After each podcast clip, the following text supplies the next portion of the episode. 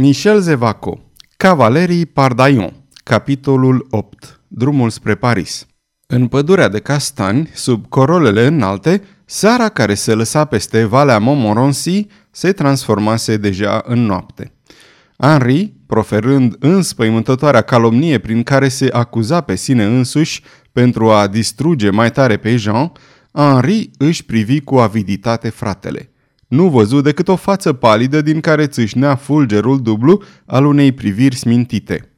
Deodată se încovoie ușor. Mâna lui François tocmai căzuse pe umărul său.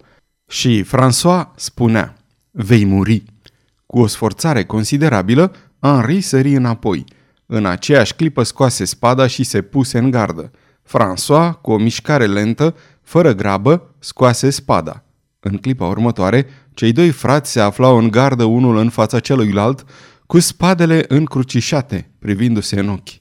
Timp de o secundă sau două nu se auziră decât clinchetele oțelului, suflul aspru al celor două respirații, apoi o înjurătură scurtă a lui Henri, apoi încă un interval de liniște și apoi, deodată, un suspin, un strigăt, zgomotul înfundat și greu al unui corp care se prăbușește. Spada lui François străpunsese partea dreaptă a pieptului lui Henri deasupra celei de-a treia coaste. François puse un genunchi în pământ. Își dădu seama că Henri încă mai trăia. Deodată își scoase pumnalul și cu o mișcare furioasă îl ridică. Mori, tună el, mori, ticălosule! În această secundă, o strălucire roșiatică lumină fața lui Henri. Frate, frate, șopti François cu o voce de nebun, ca și cum într-adevăr abia atunci și-ar fi recunoscut fratele. Se ridică și întoarse capul. Văzu doi tăietori de lemne a căror cabană se găsea la 15 pași mai încolo și care veniseră în fugă cu o torță cu rășină, atrași de ciocnirea spadelor. Incapabil să rostească vreun cuvânt, François, cu un gest tragic, le arătă corpul fratelui său. Două ore mai târziu, François sosi la castel. La vederea lui, santinela de la podul mobil lăsă să-i scape un strigăt slab de surpriză și spaimă și îi arătă unui ofițer părul fiului cel mare al conetabilului. Acest păr, negru de dimineață, era acum complet alb, ca părul unui bătrân. Monseniore, spuse ofițerul, v-am pregătit apartamentul și să mi se aducă un cal, îl întrerupse François. Câteva clipe mai târziu, un valet aducea un cal înșeuat și ofițerul, ținând scara, întreba. Fără îndoială, monseniorul se va întoarce curând. François sări în șa și răspunse. Niciodată. Fără întârziere, struni calul și imediat ce ieși din curte, dădu pinten cu furie și dispăru. François! François! François! Această întreită chemare, dezolată, exaltată, întretăiată, răsună chiar în această secundă și o femeie își făcu apariția cu un copil în brațe. Dar, fără îndoială că Montmorency nu auzi acest strigăt sfâșietor, căci nu se întoarse, iar sunetul galopului calului său se stinse în depărtare. Femeia, atunci, se apropie de grupul de soldați și ofițeri luminați de torțe care salutaseră plecarea stăpânului lor și asistaseră cu uimire la această aparentă fugă. Unde se duce?" întrebă ea cu o voce vlăguită. Ofițerul o recunoscu pe domnișoara de Pien. Își scoase pălăria și răspunse. Cine știe, doamnă? Când se întoarce? A spus niciodată.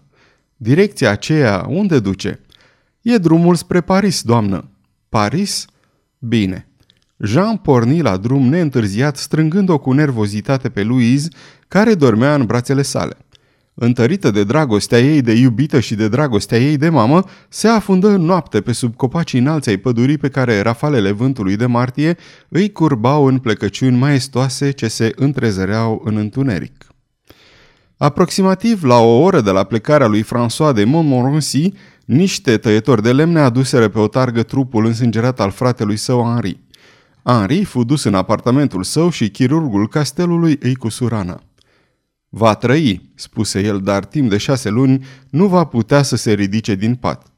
Tăietorii de lemne îl recunoscuseră pe François în timpul duelului, dar întâmplarea le păruse atât de stranie și cumplită, încât nu vrură să spună nimic. S-a presupus astfel că al doilea fiu al conetabilului trebuie să fi fost atacat de tâlhari. Cam la aceeași oră, cavalerul Pardaillon părăsi Montmorency. Nu știa ce se întâmplase la castel, dar chiar dacă ar fi știut, tot ar fi plecat. Într-adevăr, Pardaillon îl cunoștea perfect pe Henri de Montmorency și știa că nu putea să se aștepte la milă din partea lui. Pe scurt, mormăia el, restituind copilul, l-am trădat pe seniorul meu răzbunător. La naiba, ce mai place acestui respectabil stăpân să vadă câte un leș legănându-se la capătul unei funii. După acest raționament, după ce a examinat cu atenție harnașamentul calului și și-a umplut cufărul, cavalerul Pardaion urcă în șa, îl așeză pe micul Jean în față, salută castelul cu un gest larg, eroic și zeflemitor și porni la drum în pas rapid în direcția Parisului. După o bună bucată de timp, de 20 de minute de trap, cavalerului se păru că zărește o umbră la doi pași de calul său și în aceeași clipă acesta făcu un salt neașteptat în lateral, apoi se opri brusc. Pardaion se aplecă, dezluși o femeie și aproape imediat o recunoscu. Tresări. Jean, între timp, continua să meargă. Poate că nu l-auzise pe cavaler apropiindu-se.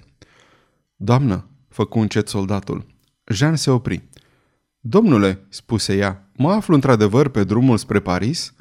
Da, doamnă, dar mergeți așa singură prin pădure noaptea? Îmi permiteți să vă însoțesc? Ea scutură din cap și opti o mulțumire abia auzită. Cum? Doriți să fiți singură? reluă cavalerul. Singură, da, nu mă tem de nimic. Dar, doamnă, reluă el, aveți cel puțin rude la Paris? Știți unde vă duceți? Nu, nu știu. Dar cu siguranță aveți bani, nu vă simțiți jignită, vă rog. O luptă violentă păru să se dea în sufletul cavalerului care bombăni, drăcui, înjură în barbă, apoi, luând o decizie subită, se aplecă spre Jean, depuse pe pieptul micuței Louise un obiect strălucitor și se îndepărtă în galop după ce își opti aceste cuvinte. Doamnă, nu-l blestemați prea tare pe cavalerul Pardaion. E unul dintre prietenii mei. Jean își dădu atunci seama că acest cavaler era bărbatul care i-o redase pe micuța Louise și examinând obiectul strălucitor văzu că era un diamant magnific încastrat într-un inel. Acest diamant era cel pe care Henri de Montmorency îl dăduse lui Pardaillan ca plată pentru răpirea Luizei. Sfârșitul capitolului 8